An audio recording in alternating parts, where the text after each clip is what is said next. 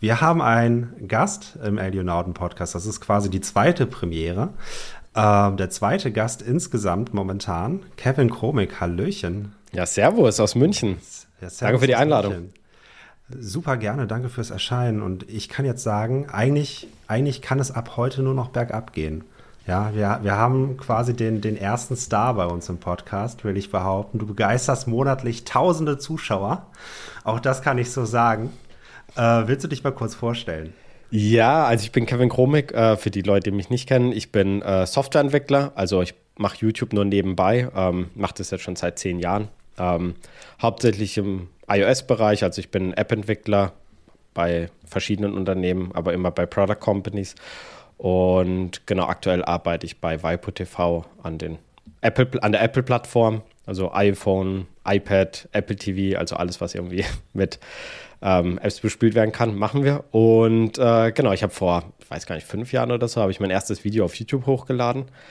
Und genau, habe seitdem eigentlich nicht mehr aufgehört. Also geht es eigentlich auch darum, ich spreche halt darüber, wie die Softwareentwicklung ist. Ich habe halt Bock, die Leute dazu be zu begeistern, einen, äh, einen Einstieg in die IT zu machen, ob jetzt mit Studium, Quereinstieg oder selbst beigebracht oder so.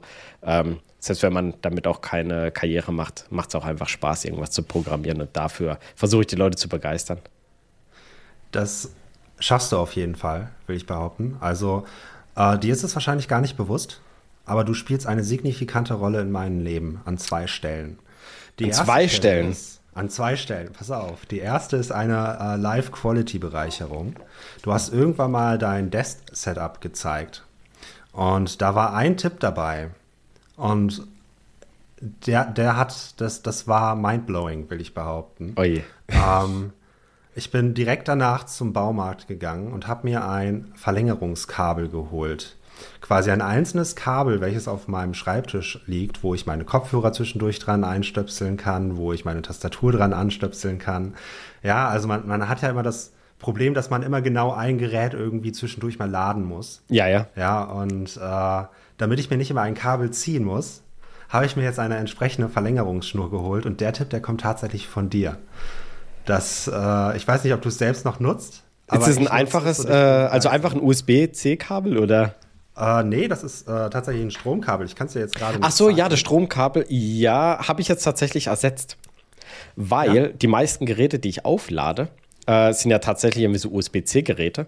Und ja. gerade sowas wie Maus und Tastatur habe ich nochmal auf ein anderes Level gebracht. Ich weiß nicht, wie gut man das sehen kann. Ich habe mir hier so ein, wie so ein MagSafe-Ding gekauft, ja. USB-C. Davon habe ich jetzt ein paar, die habe ich in so ein paar Geräte reingesteckt, die halt immer hier liegen. Und ähm, genau, wenn ich dann mal sehe, okay, da ist nicht mehr so viel Stru äh, Akku drin. Dann habe ich hier einfach ein Kabel, das liegt an meinem Schreibtisch und dann muss ich das nicht mal irgendwie so reinfummeln, sondern das geht einfach magnetisch an, mein, äh, an meine Tastatur, dann an die Maus. Da habe ich es auch dran. Also. Ja, das ist nicht verkehrt. Den Trick werde ich mir aber nicht abschauen. Da bin ich noch nicht äh, fancy genug für ausgestattet. Ist aber auch nicht schlimm. Der, der zweite Tipp, ja, oder der, der, der zweite Tipp, den du mir gegeben hast, ohne es zu wissen. Du siehst ja im Hintergrund so einen Stuhl, ne? Ah, es ist der Steelcase-Stuhl. Das ist der Steelcase-Stuhl, genau. Den hast du empfohlen. Den habe ich nicht unbedingt speziell nach deiner Empfehlung geholt, das muss ich dazu sagen. Ähm, es war eher so, dass ich so, einen, so einen alten Chefsessel hatte. Mhm. Und der ist irgendwann durchgesessen gewesen. Also die, die sind zwar im ersten Moment sehr gemütlich und sehr bequem, aber wenn man mal länger darauf arbeitet, dann ranzen die sich schon ganz gut ab. Und der mhm. hat fünf, sechs Jahre gehalten und dann war der einfach durch. Und dann kam so der Moment, was für einen Stuhl hole ich mir jetzt eigentlich als nächstes? Und dann guckt man sich so ein paar Stühle an, darunter auch der Steelcase, den du mal empfohlen hast. Und dann darf die Freundin auch mitentscheiden, welchen sie am schönsten findet. Das war natürlich, war, war natürlich bei mir auch ein, äh, ein Punkt, weil meine Frau, die hat auch gesagt, so, stell auf gar keinen Fall so einen hässlichen Stuhl bei uns, weil damals habe ich noch zu Hause gearbeitet und äh, ja. äh, ich soll den auf keinen Fall dort reinstellen. Ja. Genau, so, so lief das bei mir auch. Und dann, dann gab es noch die Kostenfrage. Und äh, bei mir war das Gute. Ich arbeite überwiegend im Homeoffice und wir bei uns bei der Arbeit haben kein ganz klares Agreement, was das Homeoffice-Budget eigentlich angeht. Mhm. Das bedeutet, ich habe mal gesagt, so, hör mal, äh, Chef, Alex, ich brauche einen neuen Stuhl. was willst du mir denn da dazu tun? Und die Frage war nur so, ja, was für einen Stuhl willst du denn haben? Habe ich dir mal so den Link geschickt Und die zweite Frage war, hast du auch einen Affiliate-Link, wo der dann ein bisschen günstiger wäre? Und es kann sein, hast dass du meinen Link dein Link benutzt? im Spiel war. Ja. ich weiß gar nicht, also der Link an sich, ich glaube, da, also, äh, da bekommt man, glaube ich, den Rabatt gar nicht, äh, sondern man muss, glaube ich, einen Gutscheincode an. Aber ja, also auf jeden Fall, also schon guten Rabatt, den man da bekommt. Also kann ich mich noch dran ja, erinnern. Ich weiß nicht, ob ich den damals gekriegt habe oder ob ich den durchreichen konnte, aber das war auf jeden Fall eine sehr glückliche Fügung. Ähm, und das, das, da muss ich sagen, ich muss mich jetzt einmal, ich habe die Chance, ja, ich, ich kann mich nicht nur in den Kommentaren bei dir bedanken, sondern auch ganz offiziell. Ja, das sind äh, zwei sehr lebensbereichernde Umstände. Also äh, insofern klare Empfehlung an deinen YouTube-Channel und ein riesen Dankeschön für, ja doch, diese beiden, eine große Sache, eine Kleinigkeit. Ne? Ah, falls, ich habe äh, vor zwei Tagen ein neues Video rausgebracht, da habe ich eine Roomtour gemacht. Und mhm. dort sieht man mein ganzes Setup. Also da gehe ich mal von, durch meinen ganzen Raum durch und alles, was man so sieht, erkläre ich, wieso ich das und das habe. Vielleicht kommt da noch ein anderer Tipp. Also es ist ja im Prinzip ist es ja nie fertig. Also so ein Setup ist ja immer so eine Never-Ending Story, ist eine ewige Baustelle. Man hat, dann sieht man irgendwo was anderes und denkt sich, oh, das könnte ich bei mir auch machen. Dann baut man wieder alles um. Und so geht es schon seit Jahren so. Es ist halt immer so eine kleine Selbstoptimierung.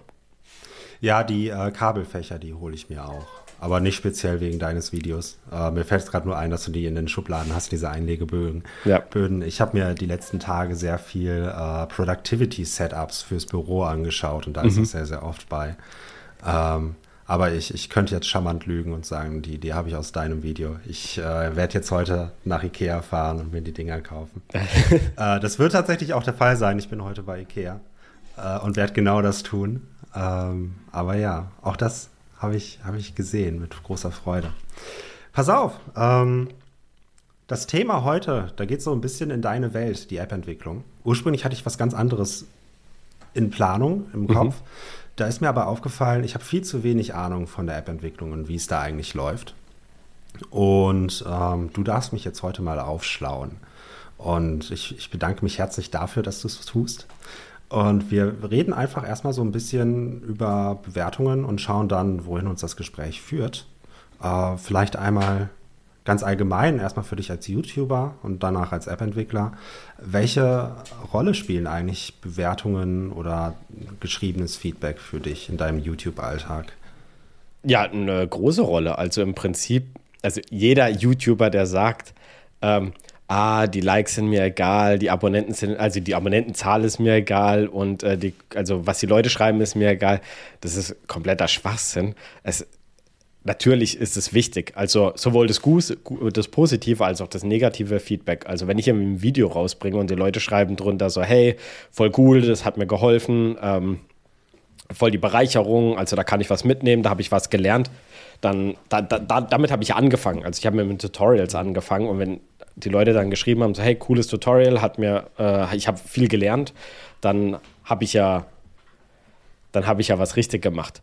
Ähm, andersrum natürlich, auch wenn ein negativer Kommentar kommt, ähm, dann wiegt der in der Regel mehr als äh, positive Kommentare. Also es ist immer so. Also die beschäftigen einen dann schon ein bisschen mehr.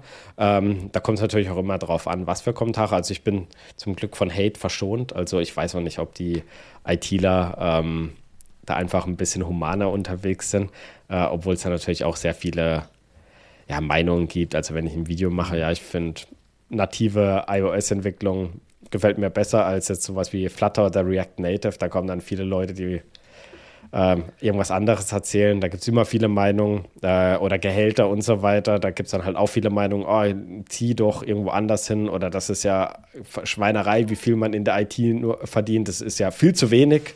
Ähm, woanders verdient man viel mehr oder als Freelancer verdient man viel mehr. Und alles, was du erzählst, ist Quatsch. Also da muss man halt immer ein bisschen abwägen. Aber es ist natürlich schon wichtig, was die Leute schreiben, weil im Prinzip ähm, die Community steuert ja auch ein bisschen, wie der Kanal sich entwickelt. Also wenn ich ein Video zu einem Thema mache und ähm, weil ich irgendwas Neues ausprobiert habe, weil ich mache ja auch Themen, die mich alle interessieren. Also jedes Video, da habe ich ja Lust drauf. Äh, und wenn dann Leute sagen, so, oh, das hat, hat, mir richtig gut gefallen und die äh, Aufrufe sind überproportional ähm, hoch, dann wird die Wahrscheinlichkeit auch größer sein, dass ich in der Zukunft mehr solche Sachen mache. Weil, ja. wenn ich dann sehe, okay, da ist ein höheres Engagement, die Leute ähm, feiern den Content, dann mache ich natürlich auch mehr davon.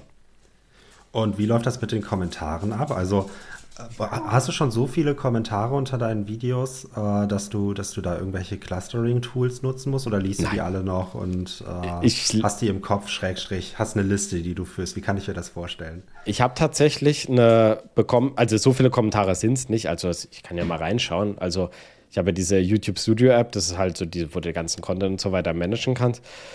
Ich habe pro Video, es kommt halt drauf an, äh, so 50, 60 Kommentare oder so. Ähm, da klar, wenn, wenn ich über Gehälter spreche, dann bei dem Video waren es mal 180 Kommentare. Also, aber ich, ist es so, dass ich für jedes Kommentar, für jeden Kommentar bekomme ich tatsächlich eine Push-Benachrichtigung. Habe ich noch nicht ausgestellt. Oh. Also, und das habe ich nicht mal, das habe ich nicht mal bei Instagram. Mit? Genau, ich bekomme die in Echtzeit mit und ich lese mir auch jeden Kommentar durch. Ich beantworte nicht jeden Kommentar, aber ich lese mir wirklich jeden durch. Weil bei manchen Sachen weiß ich halt noch nicht, was ich schreiben soll. Ja, und dann behältst du die quasi mehr oder weniger im Kopf oder ist es dann so, dass, dass du versuchst, deine, deine Kommentare in irgendeiner Weise zu clustern, um sie zu sortieren? Nein, gar nicht. Also ich gar nicht. lese mir die einfach durch, äh, ganz wert, wertefrei okay. und Machst genau. keine Raketenwissenschaft? Nein, nein, nein, so viele sind es ja nicht. Also ich versuche ja auch die meisten Kommentare mit zu beantworten, ähm, ja. wo es halt geht oder irgendwie ein, so ein Herz dran zu geben. Ähm, ja. Das mache ich ja schon, weil ich denke mir, wenn ich einen Aufruf in einem Video mache, schreibt es in die Kommentare und dann reagiere ich nicht auf die Kommentare. Das ist halt auch ein bisschen so weird.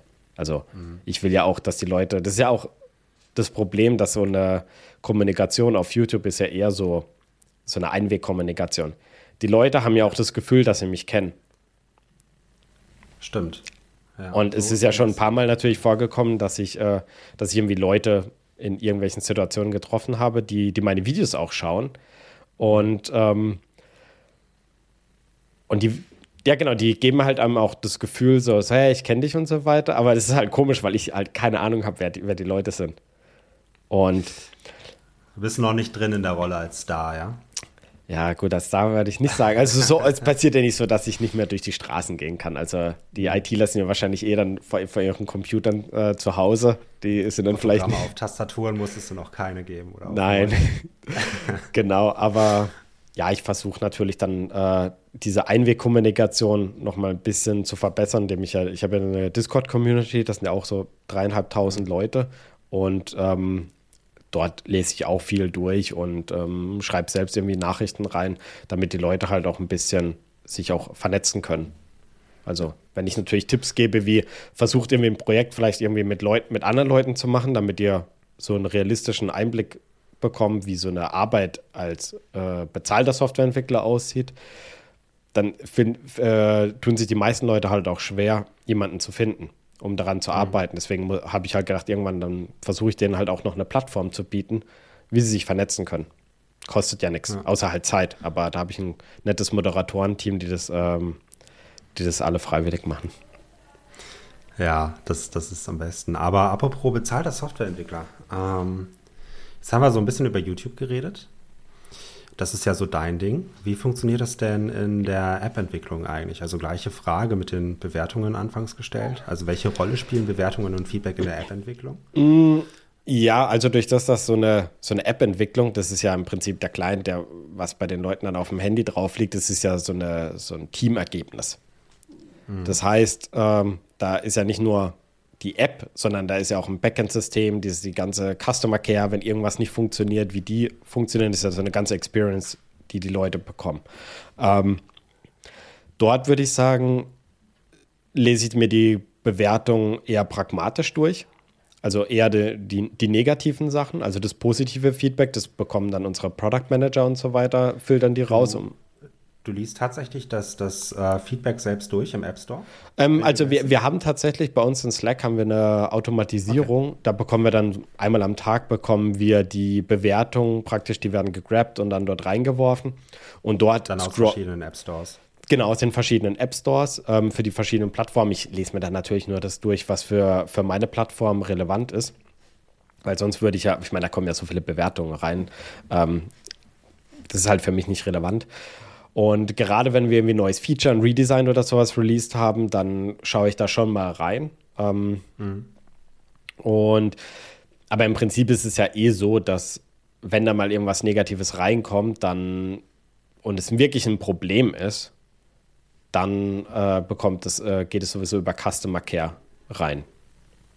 Also die okay. Leute bekommen dann, schreiben dann eine E-Mail, das geht an unser Customer Care Team und wenn die nicht weiterhelfen können, weil es vielleicht wirklich ein technisches Problem ist, dann geben die das an Second Level, also an uns direkt weiter und dann ähm, haben wir nicht direkt Kontakt mit den Kunden, aber wir sind in dem Verlauf drin, die ganzen Nachrichten und so weiter. Wir können das dann analysieren, können unser Feedback geben, okay, das ist kein Bug, probiert das und das und das mal aus oder, mhm. ähm, oder ja, haben wir auf dem Schirm, werden wir fixen und genau, das Ticket geht dann zurück an Customer Care und, die, und Customer Care kommuniziert es dann an die Kunden weiter. Hm. Ja gut, das, das ist dann so der klassische Bugfall. Wie ist das denn mit äh, Wünschen nach Features? Werden die zur Kenntnis genommen oder ähm, wie, wie, kann ich mir den Prozess vorstellen? Ja, natürlich. Also es gibt natürlich ähm, auch Leute, die schreiben dann halt irgendwie Wünsche oder haben irgendwie einen Bug und dann schreiben sie in der gleichen E-Mail noch einen Wunsch rein. Ähm, also ich, ich notiere mir das dann oft, weil so wenn ich denke, okay, das ist sinnvoll, ich notiere mir nicht alles. Das ist ja halt auch nicht meine Aufgabe oder meine Hauptaufgabe als Entwickler, ähm, da neue Features ähm, sich selbst auszudenken. Äh, das macht dann eher das Produktmanagement-Team. Aber, ja. aber es ist auch nicht so, dass wir einfach nur die Features über den Zaun geworfen bekommen. Also wir entwickeln auch die Features gemeinsam mit und unsere Ideen gehen da auch rein, weil wir die Plattform halt auch sehr gut kennen als Entwickler. Mhm. Ähm, das können wir auch machen, weil unser Team auch sehr klein ist. Also wir haben ja, äh, also wir sind ja auf insgesamt als Vipo sind wir auf praktisch jeder Plattform, die irgendwie, wo du irgendwie streamen kannst, sind wir auch vertreten. Ähm, und wir haben ja in, in dem iOS-Apple-Team haben wir die iPhone-App, eine iPad-App, also die hat ja auch wirklich ein anderes Design, also das sieht nochmal mhm. anders aus. Äh, Apple TV haben wir als, also Big Screen haben wir auch als Plattform. Und dann haben wir ja, jede App haben wir zweimal. Wir haben ja die Viper-App und dann haben wir eine White-Label-App, O2 TV. Also wenn du, okay. wenn du O2 ähm, dir einen Vertrag klickst, also so einen Smartphone-Vertrag, dann hast du oft die Option, so hier noch TV mit dazu buchen und dann bekommst du Waipu. Das ist halt einfach nur mit O2 gebrandet. Also es ist auch kein Geheimnis, es steht auch da O2 TV mhm. powered by Waipu TV. Okay, ich muss mal in meinen Vertrag schauen, muss ich ehrlich sagen. Ich bin bei O2, aber ich glaube, ich habe es nicht. Ja, kannst ja mal gucken, ob es sich für dich lohnt. Ähm, genau. Und wir sind dort zu zweit im iOS-Team. Als ganzes iOS-Team. Genau, also, wir sind nur zwei äh, Entwickler. Aktuell für, für das iPad, iPhone und Apple TV. Genau. Für alles. Und auch, auch die, die uh, Mac-Devices. Also ich habe jetzt hier ein M2 Mac neben mir. Ja, genau. Da läuft ja im Prinzip die iPad-App drauf. Oh, die du aber skalieren kann kannst. zwei Leuten machen. Ja, ist schon knackig, aber, aber ja, also wir waren eine ganze Zeit lang zu dritt, aber ein Kollege hat uns jetzt leider verlassen nach sieben Jahren. Und mhm. ähm, genau, aber eine dritte Person, die wird auch bald beginnen. Aber wir werden das auch weiterhin wahrscheinlich dann in der Zukunft nur zu, zu dritt machen. Das funktioniert auch ganz gut. Deswegen sind wir ja relativ schnell, weil wir wenig Abstimmung brauchen. Und das heißt, mhm. wenn wir Feature-Ideen haben, dann müssen die nicht irgendwie im großen iOS-Team irgendwie stundenlang äh, diskutiert werden, weil tausend Meinungen, sondern wir geben unsere Ideen rein, also was wir halt irgendwie über Customer Care und so weiter bekommen. Das bekommen ja nicht nur wir, also ja das geht ja dann auch direkt an Produktmanagement. Also Produktmanagement und Customer Care, die arbeiten ja auch, weil Customer Care ist halt wichtig, weil die praktisch die direkte Schnittstelle zu den Kunden sind. Und wenn dort irgendwie vermehrt Feedback zu einer bestimmten Funktionalität reinkommt, dann geben die das auch direkt an, ähm, an Produkt weiter. Okay, dann wird es quasi so Hand in Hand entwickelt und ich meine, ihr habt ja jetzt auch eine Android-App. Und ich nehme an, dass äh, die, die iOS-Features, die ihr da entwickelt, äh, bestenfalls auch in die Android-App integriert werden. Genau. Und ihr nicht auf euren Systemen isoliert entwickelt. Das heißt, irgendwo findet noch eine Absprache mit anderen Teams statt. Ja, ja, genau. Also wir haben jetzt keine strikten Feature-Teams. Ähm, wir arbeiten jetzt mittlerweile viel enger mit Android zusammen, ähm, weil wir halt auch, ja, weil wir halt auch versuchen, die gleichen Features gleichzeitig auch zu implementieren. Aber es ist jetzt nicht so, dass Funktionen, Redesigns und so weiter immer auf ähm, beiden Plattformen gleichzeitig veröffentlicht werden. Also das ist gar nicht der Fall. Okay. Also da kann es schon mal ein paar Monate irgendwie Unterschied geben zwischen Releases. ja, dann ist das eine Team eben schneller als das andere. Ne? Genau, aber das Gute ist halt, dass wir halt auch von den Learnings profitieren. Das heißt, wenn Android schon an einer Funktion arbeitet und äh, irgendwie ein großes Refactoring macht, was halt irgendwie auf allen Clients gemacht werden muss, dann arbeiten die zum Beispiel eng in Abstimmung mit, ähm, mit unserem Backend-System, äh, weil vielleicht die API sich geändert hat und dort vielleicht noch ein paar Sachen irgendwie auffallen. Dann müssen wir das nicht alle gleichzeitig den Pain durchmachen, sondern mhm. man macht halt Android den Pain durch oder halt iOS und das ganze Wissen geht dann halt an die anderen Teams weiter. Also das ist natürlich auch ein Vorteil. Ja, macht Sinn. Und wie kann ich mir das jetzt vorstellen? Nehmen wir mal an, ihr released ein Feature und äh, die User sind nicht so happy damit. Äh, Gibt es dann, gibt's dann irgendwelche Krisenmeetings zwischendurch mal? Hast du sowas schon? Kannst du dich an irgendwas in der Richtung erinnern? Mm, ja, so Krisenmeetings jetzt nicht, aber ist natürlich, also wenn ein Feature entwickelt wird, dann gibt es natürlich auch innerhalb der Teams gibt es natürlich immer Diskussionen. Also, dass wir mhm. vielleicht irgendwie anderer Meinung sind wie Produkt oder Design oder so. Aber im Endeffekt muss man sich ja für was, auf was einigen und bringt es raus. Und ja, dann horchen wir halt einfach, was die Leute sagen. Ähm, wir haben ja auch nicht wenig Nutzer. Ja. Und klar, es gibt immer Leute, die, die sich gerade bei einem Redesign äh, wo sich Leute halt beschweren, weil sie halt Sachen nicht finden. Man muss natürlich auch dazu sagen, dass unsere äh, Kundschaft im Durchschnittsalter eher höher ist. Also sie sind eher älter, ähm, als jetzt wie, als jetzt irgendwie der typische Instagram-Nutzer, weißt du? Mhm.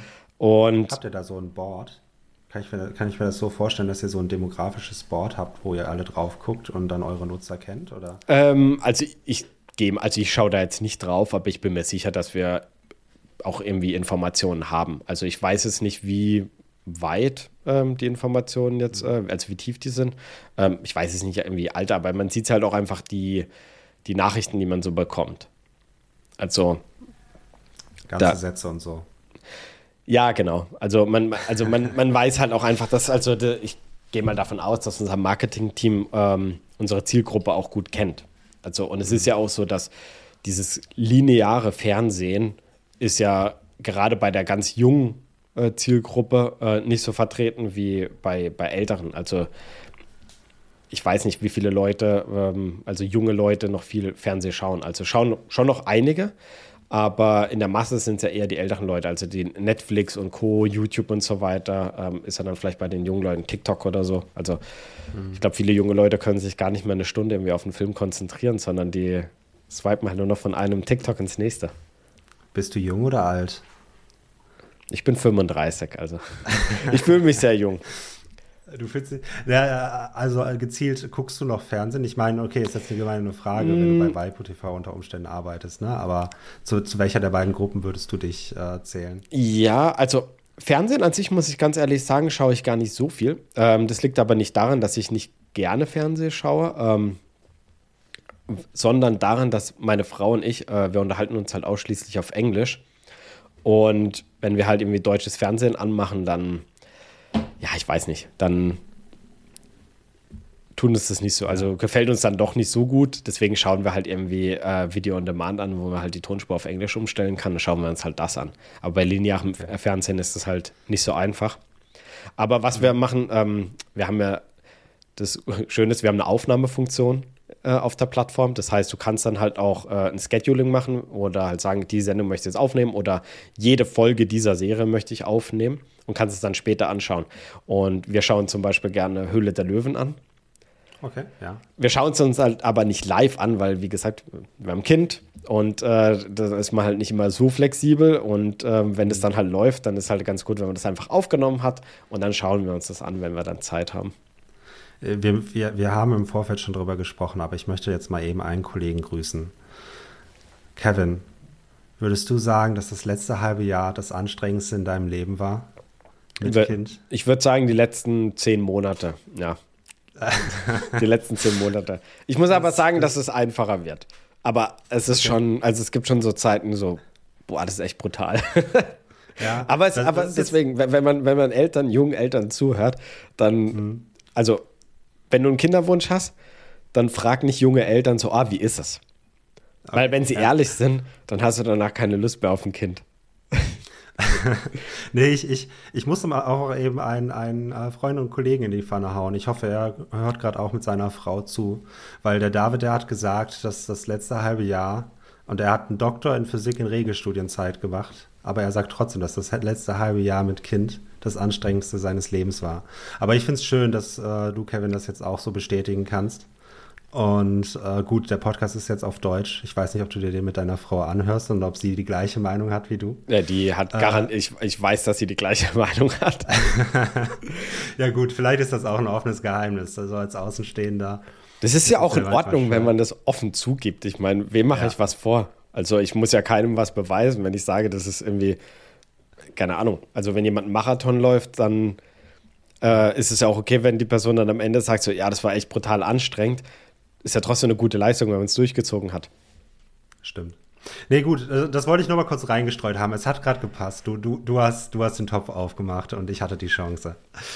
Ähm, meine andere Frage zurück zum Thema. Wie, wie gut verstehst du dich eigentlich oder ihr als App-Entwickler euch mit den Backend-Teams? Seid ihr da so Freunde? Habt ihr da Rivalitäten? Ähm, wie kann ich mir das vorstellen? Macht das Backend-Team auch manchmal Mist, den ihr ausbügeln müsst? Ich würde es nicht sagen, also ich würde sagen, generell ist die Stimmung sehr gut. Also jetzt nicht nur bei der Firma, wo ich jetzt arbeite, als auch bei allen Firmen, wo ich bis jetzt gearbeitet habe, weil im Prinzip, wenn man professionell arbeitet, dann ist es eigentlich völlig egal, wer de, also wo der Fehler gemacht wurde, weil die Kunden sind nicht interessiert. Wenn die App nicht funktioniert, mhm. ist es denen doch egal, ob das jetzt am Kleinen, am Backend oder sowas liegt. Für die ist es eine App, die laden sich runter, die verstehen halt nur, okay, ich brauche für die App brauche ich Internet und das war's. Aber was da im Hintergrund passiert, ist ja egal. Das ist ja das Gleiche, wenn du dir irgendwie Netflix irgendwie anschaust und setzt dich vor einen Fernseher und dann läuft der Stream nicht. Dann du als, äh, als Techie, du weißt dann vielleicht, okay, ich gucke mal an meinem Router, vielleicht liegt es irgendwie am Internet. Ansonsten liegt es an der App, aber dann ist es dir ja egal, ob das jetzt an der an der App liegt oder am Backend oder so. Deswegen Rivalitäten würde ich da nicht sagen, dass es die gibt. Aber wir arbeiten schon sehr eng zusammen. Also gerade wenn es irgendwie ein Problem gibt ähm, oder wenn wir eine neue API designen, dann müssen wir natürlich uns dann halt überlegen, okay, welche Aufgaben liegen jetzt im Backend-Bereich, welche Aufgaben sollen jetzt im, äh, im Frontend-Bereich liegen, weil App-Entwicklung ist ja im Prinzip Frontend. Also mhm. ist ja sagen wir, nicht das gleiche wie Web-Frontend, Web aber es ist ja schon fast das Gleiche. Also im Prinzip ist es halt das, wo die Leute dann ähm, die, die, äh, die Clients dann benutzen. Aber es gibt natürlich immer so Kleinigkeiten. Ich meine, sowas wie, du bekommst eben eine Liste mit Daten aus dem, äh, vom Backend und dann ist halt die Frage, wo sollen die sortiert werden? Auf dem Client oder im Backend? Da gibt es dann halt immer die Diskussion, ja, ist doch egal, wie die Daten ankommen, weil später möchtet ihr die vielleicht doch irgendwie anders anzeigen, dann könnt ihr auf dem Client, müsst ihr die dann sowieso sortieren. Das sind halt solche Sachen. Oder welche Daten überhaupt kommen müssen, welche Daten sollen wir uns irgendwas anderen APIs zusammenziehen. Ähm, da ist natürlich dann, würde ich sagen, gibt es halt mehr Abstimmung. Aber ich würde es nicht sagen, dass es da irgendwie ähm, Beef zwischen den, zwischen den Abteilungen gibt. Also gar nicht. Aber ich würde sagen, wir arbeiten schon nicht sehr eng zusammen. Also wir sitzen jetzt nicht ständig zusammen und arbeiten an neuen Sachen, so wie wir jetzt aktuell arbeiten. Und nehmen wir mal an, also ihr als, als App-Entwickler äh, rollt ja regelmäßig Sachen aus und das Backend separat auch. Wie oft kann ich, wie oft zerschießt das ein Backend-Rollout erfahrungsgemäß bei dir? Muss jetzt nicht nur dein aktuelles Projekt sein, kann auch alles Mögliche sein.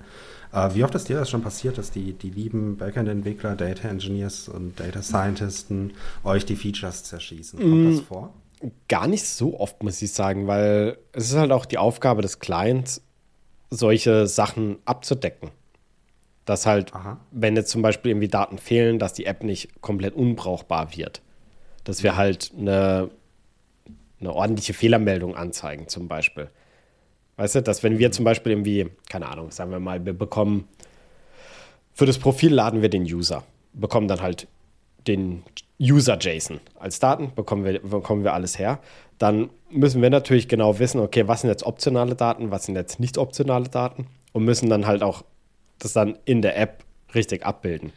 Weil wenn dann aus einmal irgendein, keine Ahnung, Geschlecht zum Beispiel, wir sagen, okay, ähm, da das ist jetzt nicht optional, man muss halt irgendwie angeben, zu welchem Geschlecht man äh, gehört.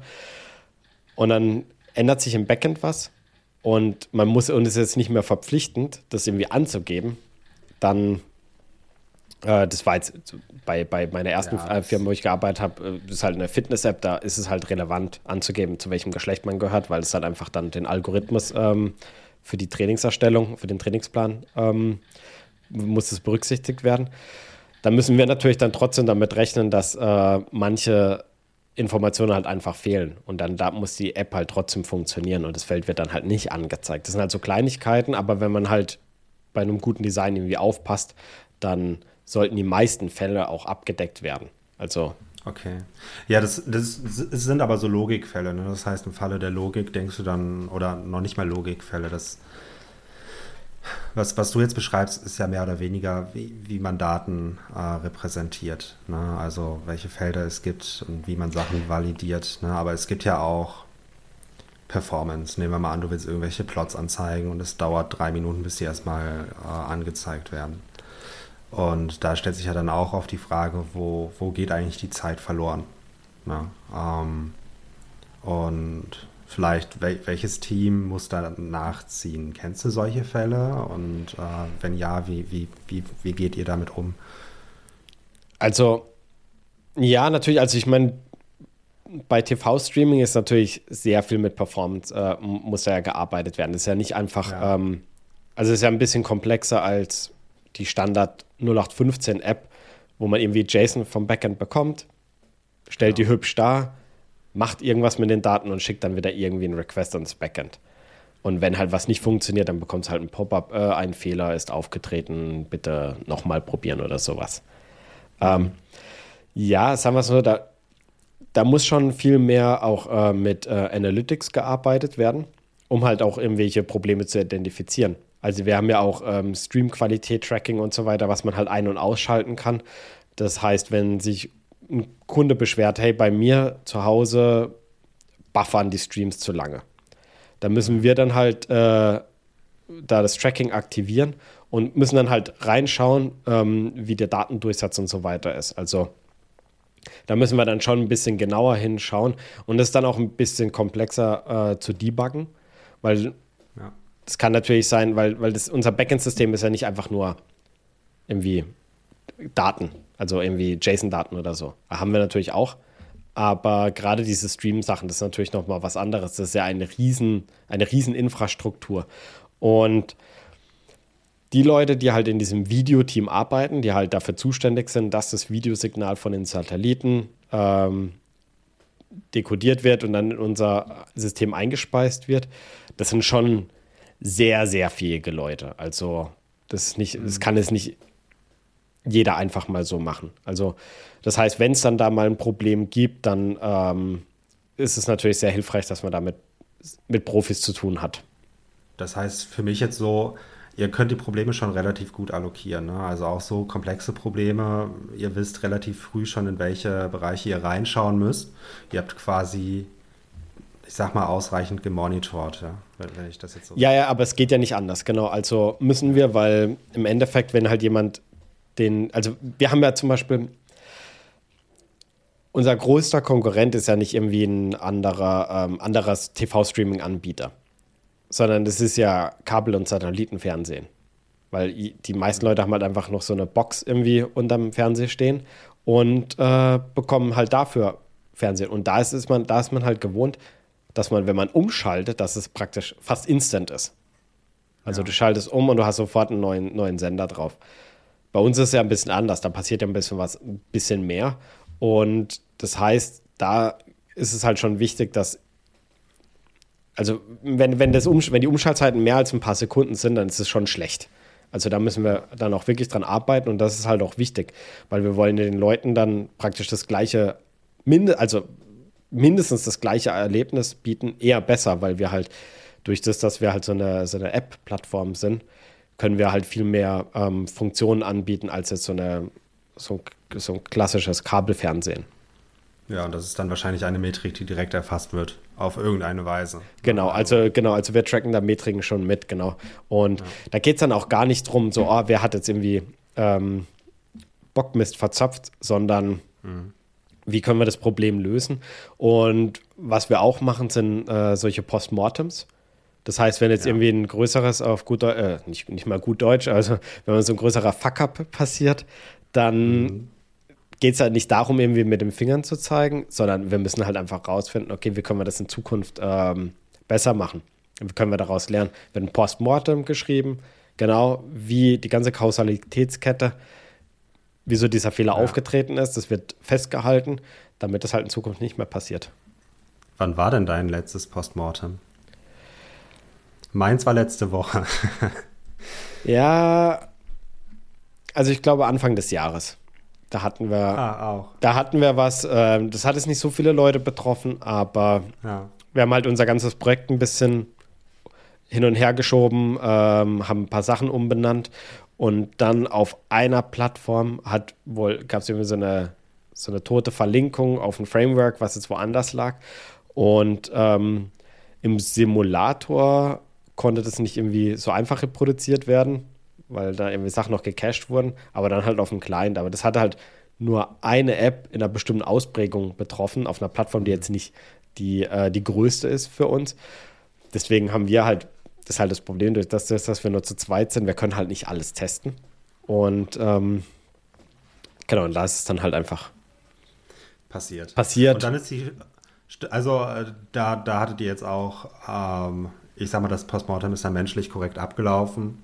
Ähm, die Stimmung war wahrscheinlich, war sie angespannt in dem Fall schon oder war das? Mm, ja, es war okay. Ich meine, im Endeffekt dann äh, kommuniziert man, hey, wir sind da dran, wir machen das jetzt. Mhm. Und da, da kommt dann auch keiner so, hey, wie sieht's aus, wie sieht's aus? Weil das hilft ja nicht, wenn wir sagen, wir machen das jetzt, dann, äh, dann verstehen auch alle Leute, okay, die arbeiten jetzt dran und sagen nicht einfach nur, nerv jetzt nicht. Sondern. Ähm, nee, ich finde. Ja, ja, also ja. genau. Aber nee, da, da wird dann schon, die wissen ja, dass wir, dass wir ja Profis sind in dem, was wir tun. Und ähm, die einzigen Leute in der Firma, die das fixen können, sind ja wir. Mhm. Und wenn wir sagen, wir machen das jetzt, dann hilft es ja nicht, wenn dann andere Leute noch drumherum stehen und zugucken. Genau, also. Nee, das stimmt.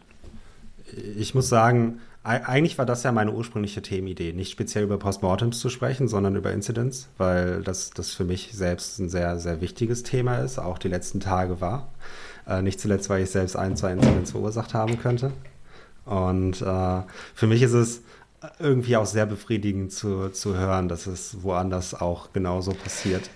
Ja, ganz ehrlich, ja. Es, es war lustig. Ich weiß nicht, kennst du die YouTuber äh, von Programmieren lernen? Yunus und Manu? Äh, ja. Ja, also mit dem bin ich ganz also gut. Nicht persönlich. Ja, aber genau, also ich bin mit denen ganz, ganz gut befreundet. Also ich mache mit denen noch regelmäßig Sachen. Und wir haben so eine, das war ganz lustig, äh, wir haben eine WhatsApp-Gruppe, wo wir uns irgendwie mhm. abstimmen und so weiter. Und dann hat äh, Yunus irgendwie einen Screenshot gemacht von der WhatsApp-App, wo halt irgendwie äh, ein Bug war. Irgendwie so ein UI-Bug. Und hat den in die Gruppe, äh, in die Gruppe reingeschickt und hat gesagt, schau mal, sogar WhatsApp hat äh, Bugs. Dann habe ich geantwortet, ja, die kochen ja auch nur mit Wasser. Stimmt. Und es ist ja immer so. Also klar, bei manchen Apps oder so fällt es nicht so auf, aber, aber ja, im Endeffekt sitzen halt überall Entwickler, wo, wo Entwickler sitzen, werden halt auch Fehler gemacht. Also hm. ist ja völlig normal. Ja, bin ich ganz bei dir. Aber wie gesagt, sehr, sehr, für, für mich gerade beisam für meine Seele. ich habe da vielleicht auch ein, zwei Geschichten, äh, die, man, die man so erzählen kann die jetzt aber ein bisschen den Rahmen sprengen würden. Ich würde dir eine Abschlussfrage stellen, weil ich weiß, du bist zum Essen verabredet. Ja. Und äh, ich, ich will nicht, dass äh, deine Frau böse auf dich ist. Nein, nein, nein, die ist ganz verständnisvoll. Sehr gut. Ähm, eine letzte Frage, die mich interessiert. Wir, wir machen ja mehr oder weniger einen Podcast mit KI-Themen auch. Das war jetzt nicht sehr äh, KI-lastig, äh, außer jetzt vielleicht ein, zwei Fragen in Richtung Fragenclustering ähm, aber wo jetzt auch keine K-Means-Methoden gedroppt wurden oder sowas. Aber was mich mal interessieren würde, du bist ja iOS-Entwickler.